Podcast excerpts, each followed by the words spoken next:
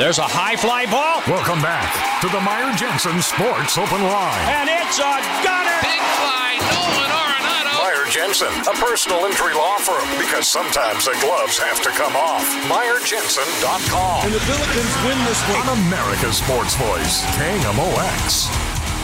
In for Kevin Wheeler, I'm Chris Ranji tonight on Sports Open Line. Good to have you with us on this day in which baseball is returning, where we're getting ball. It's coming back. They have agreed to a new collective bargaining agreement, and the lockout is over, and still a bit surprised by that. So we will take your calls and your texts. You've got the number 314-436-7900. But right now, we bring in Bob Ramsey, longtime radio voice here in St. Louis. He is also the voice of the SLU Billikens, who had a 20-point win today over LaSalle in the A10 tournament. And Rammer joins us now. Good evening, Bob. How you doing? Chris, how you doing? Good to talk to you. You too. I'm doing great. I mean, this is a really good sports day, and we're going to get to the Bills in a moment and talk about the win, and then talk about the Bonnies tomorrow. But so, did you expect this to happen? Did you expect the deal done after what happened over the last couple of days? No, it's funny, and we rely, and I feel, who I feel the worst for. We talk about the fans and the workers and all that, but all of our friends trying to cover the story and watching the doors to the complex, who drives into the parking lot, who leaves, who's got coffee. Yeah. And all of us got in the business to cover games, and I'm just glad the nightmare is over. And, all of our people, you and Kevin Wheeler and Mike Claiborne and everybody on baseball and KMOX and Stu Durando and Rick Hummel and Katie Wu and all the people that cover baseball, they can get back to doing the job that they intended to do from the minute they got into the business. And moreover, then how that affects the fans, now you're going to start getting baseball news. And I'm just happy it's all over. But no, to answer your question more directly, it's funny, I guess going back maybe a month ago talking to people, what do you think if you had to pick a day? And I said April 15th. So, and a lot of people thought that was optimistic. And, and maybe at the time it was. Turns out, though, that we're going to beat that, and they're going to find a way to get all the games in, which is really just from the last 48 hours almost seems like a miracle. So when you look at what was actually agreed to, and there's a lot in the deal, I think the main thing was the tax threshold, and it starts at $230 million for this year, goes up to $244. Do you feel like this is a fair deal for both sides, or did one side come out ahead? I honestly don't look at it that way, because those kinds of numbers, I've always believed that, you're worth what somebody will pay you. And if the two sides agree to it, then that's okay. I think that the owners over the last couple of negotiations maybe got to claim a little bit of that back. And I think maybe the players are trying to get the arrow to point their way a little more, because let's face it, during Marvin Miller's time, and then behind him, Don Fear, they kicked the owners' butts almost every time, and in negotiations.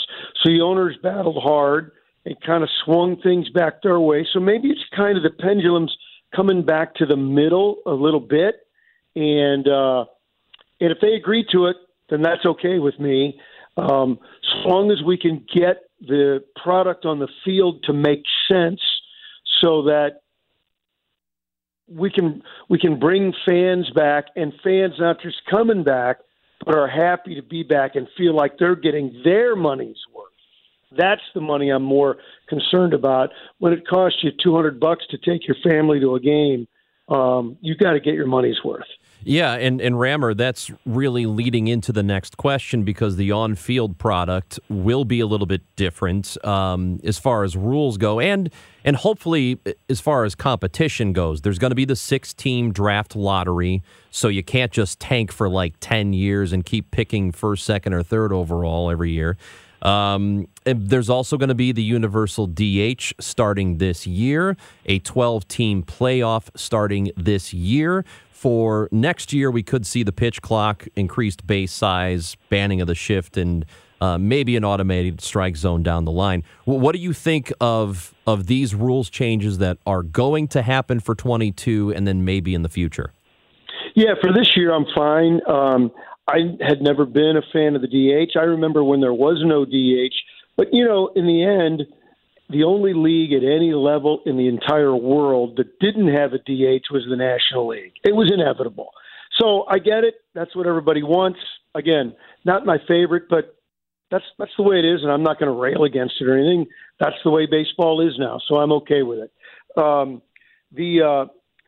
of the other rules that are kind of on hold and will be readdressed, most of them, I just don't see the data to support this will help.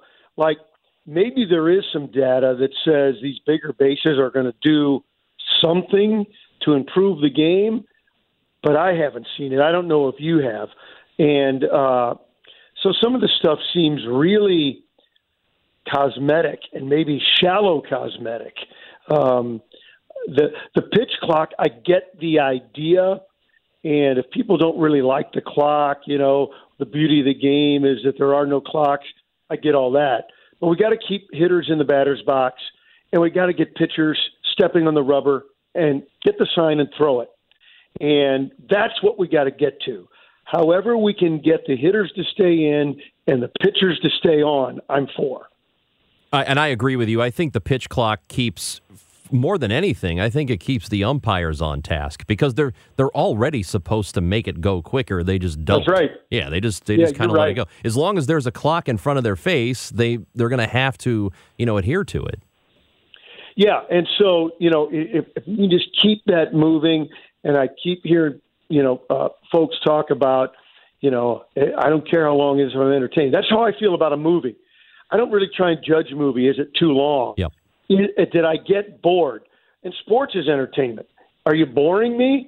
Okay. If you've got an unbelievable back-and-forth game that lasts 3 hours and 20 minutes, yep, beautiful.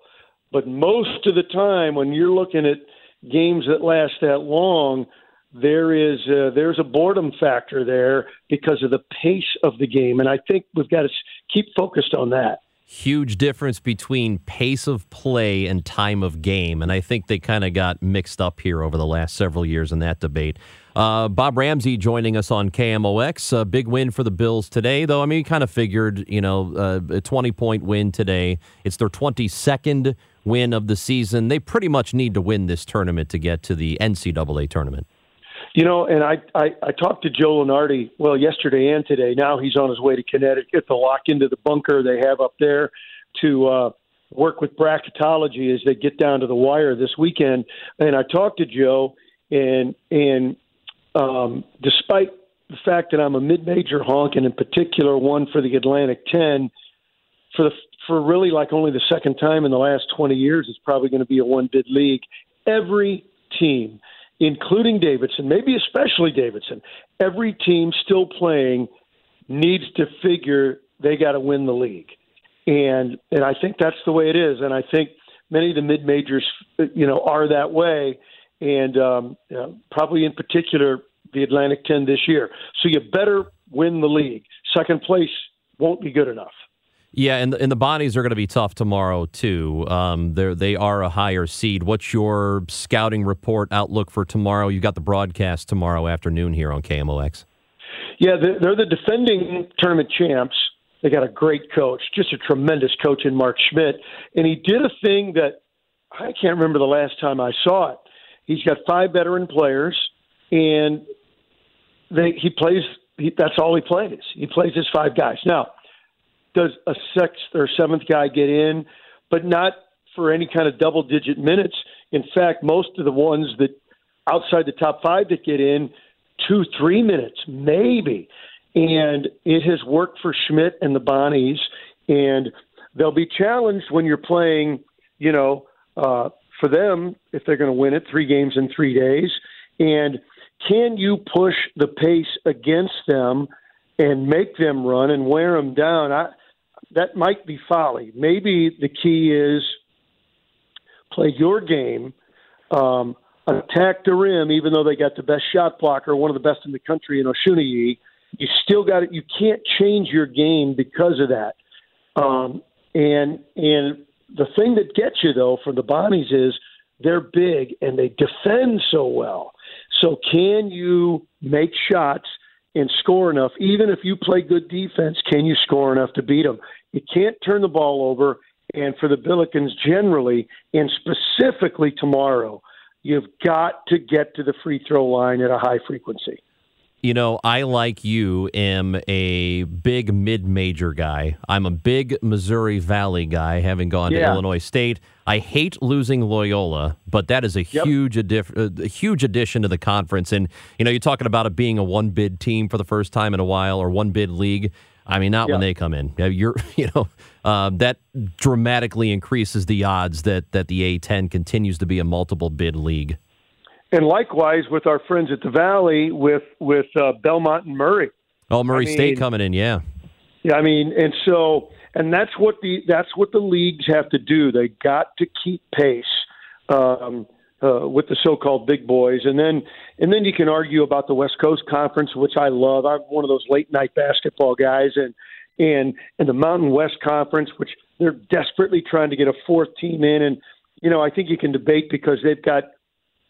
Big time, what's the definition of that? But they've got football that's very competitive in that league, and so where do they fit in and how many are they going to get? I think it's a fun time, and all these leagues need to hope that the borderline Big Five, Big Six leagues, their borderline teams don't get in, that they get knocked off early, that there aren't any bid stealers in the big conferences. That's their best hope, I think. Yeah, and this feels that way pretty much every year. Rammer, appreciate your time. We're looking at, there was that one time the Valley had, I think, 4 teams got in, and this was a while ago, and I thought this is the and they had 4 teams, and they could have had maybe 5, and I thought this is unimaginable. Never would have thought of that when I was a student there at ISU. But yeah, and you know the Atlantic 10 when the Billikens won in 2013, 5 teams got into the game. It was.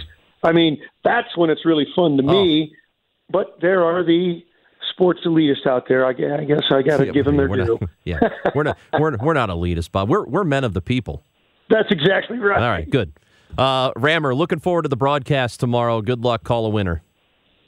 Looking forward to talking to everybody tomorrow, 1:15, the pregame, 1:30, the tip on KMOX. All right, that is Bob Ramsey, the Rammer, joining us here tonight. And what is a huge day.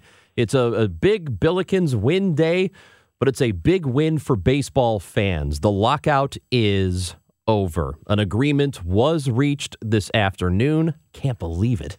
After yesterday. Really, I'm not kidding you. I thought after yesterday and the 3rd, 4th, 5th, however many deadlines there were, I thought that was it for a while. I thought we were really, just like Rammer, I thought we were hopeful to get to April 14th. Didn't think there was a shot that we would get to that, and here we are. An agreement has been reached. So, you, the Cardinals fan, the season is opening at home, a 3:15 first pitch. It will be against the Pittsburgh Pirates, April 7th, here at Busch Stadium. That is how the season is going to open for your Cardinals. Amazing. It's all done. 314-436-7900. Oh, and by the way, 162 games are going to be played this season. Your thoughts on the end of the lockout, what you're looking forward to now. Free agency is open, so teams can sign players right this second if they want to. What do you think the Cardinals are going to do? That's the phone number. I'm Chris Ranji, in for Kevin Wheeler on KMOX.